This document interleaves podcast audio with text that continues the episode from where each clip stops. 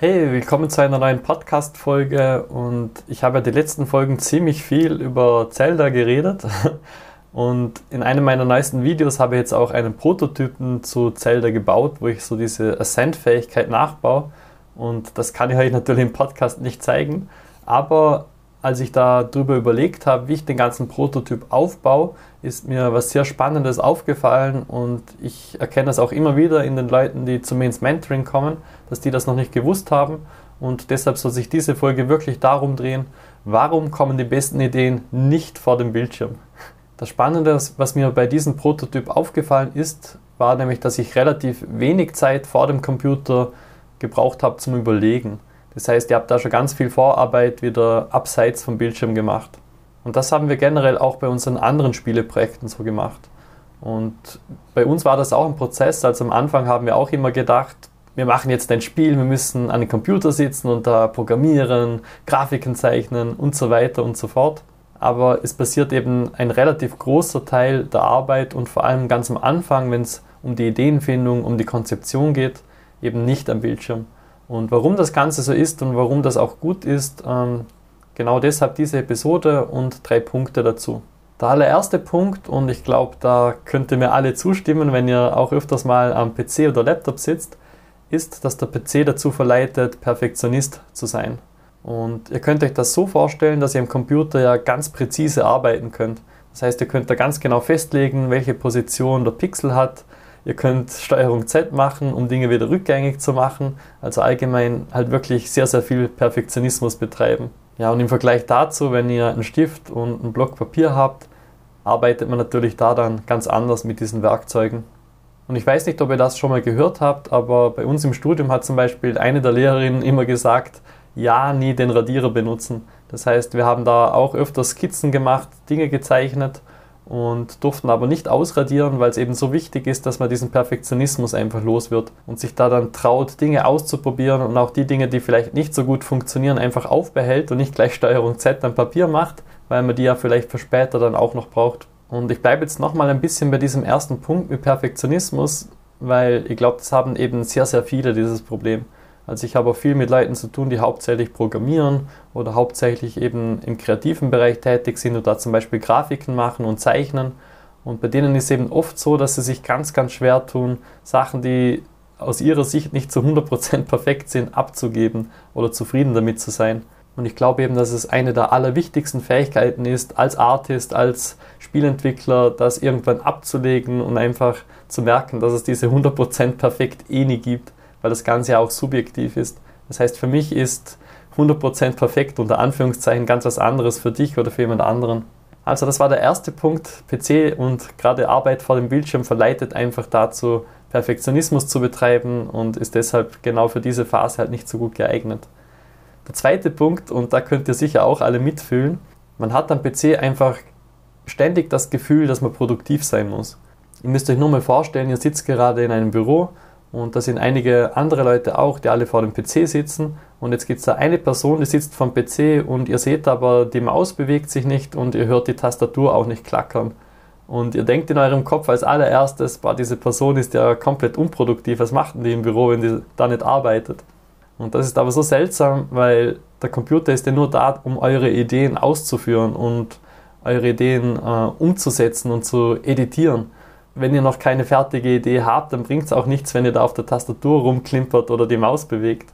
Und eigentlich braucht man ja genau in dieser Phase, also jetzt zum Beispiel am Anfang von einem Projekt, oft genug Zeit, dass man sich zuerst mal überlegt, was genau das man machen will und an der Idee eben feilt, an der Konzeption feilt. Und genau da braucht es diese Zeit zum Nachdenken, wo man eben nicht aktiv irgendwie rumklimpert auf der Tastatur oder die Maus bedient, sondern sich einfach mal diesen Abstand gönnt und in die Kreativität hineinfindet.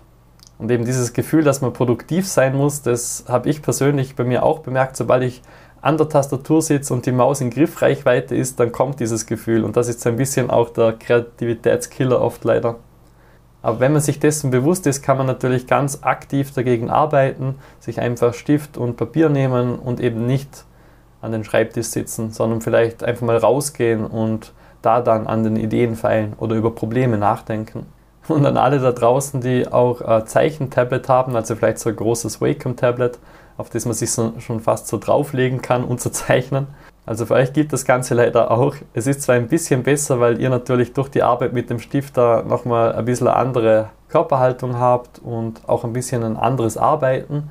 Aber grundsätzlich gilt für euch genau das Gleiche. Ihr habt auch die Fähigkeit mit Steuerung Z und dem Internet im Hintergrund und so weiter Perfektionismus zu betreiben, zu sehen, was andere Leute machen, euch da wieder ein bisschen zu stressen und so weiter. Und das brauchen wir aber oft gerade zu Beginn von einem Projekt eher nicht. Und ich würde euch da auch wirklich empfehlen, das Ganze in so Phasen aufzuteilen. Überlegt euch einfach zuerst, was müsst ihr heute machen und lohnt sich da direkt an den Computer zu sitzen oder was kostet es vielleicht 10 Minuten oder 15 Minuten Zeit, einfach zuerst mal weg von der Tastatur und sich zu überlegen, was genau man vorhat, wie man das Ganze machen will und ihr werdet sehen, das spart euch dann auch einige Zeit an der Tastatur. Ja, das waren die ersten beiden Punkte. Und der dritte Punkt ist einer meiner absoluten Lieblingspunkte. Das bringe ich auch ganz oft bei Vorträgen und Workshops. Denn oft fragen die Leute, wie man auf so kreative Ideen kommt und generell wie Kreativität funktioniert. Und das wäre natürlich ein ganz großes Thema, aber ich glaube, es gibt eine Faustregel und wenn man die beherrscht, dann kriegt man halt ständig gute Ideen. Ja, und der Trick funktioniert eben so, dass man zuerst hart arbeitet. Das heißt, dass man ganz viel recherchiert, den Kopf befüllt mit Ideen und da intensiv über alles nachdenkt. Und der zweite Schritt, das aber ganz viele Leute dann eben vergessen, ist, dass man den Kopf wieder auf Sparflamme bringen muss. Das heißt, man kann gute Ideen und kreative Lösungen vor allem nicht erzwingen, sondern man muss da zuerst hart arbeiten und dann eben dieser ganz wichtige Schritt, dass man den Kopf auf Sparflamme bringt.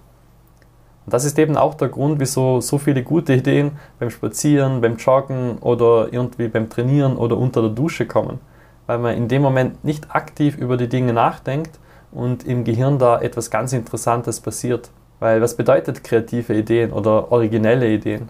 Oft bedeutet das nichts anderes, als wie zwei Dinge miteinander zu verbinden, die eigentlich nicht so offensichtlich zusammenpassen. Wenn ihr mal überlegt, in Zelda, dieses ganze Bausystem ist ja eigentlich nichts anderes wie Zelda trifft auf Lego Technik. Und einfach diese Idee zu haben, da muss man ein bisschen out of the box denken und das fällt halt viel, viel einfacher, wenn man ein bisschen Abstand zu dem ganzen Ding hat. Wenn man jetzt nicht so in der ganzen Zelda-Bubble gefangen ist und sich überlegt, na, das dürfen wir gar nicht, das wäre dann kein Zelda mehr, sondern wenn man eben sich da ein bisschen traut, auch andere Dinge auszuprobieren. Und ich kann jetzt leider niemanden bei Nintendo fragen, wie die Idee oder die Ideen entstanden sind, aber ich vermute sehr stark, dass die auch nicht am Bildschirm entstanden sind, sondern sehr wahrscheinlich bei irgendwelchen Meetings, die nicht vor dem Bildschirm stattgefunden haben, wo die Leute auch einfach sich kreativ austoben konnten und einfach mal ein bisschen herumspielen konnten. Ja, also nochmal zusammengefasst, was sind die drei Dinge?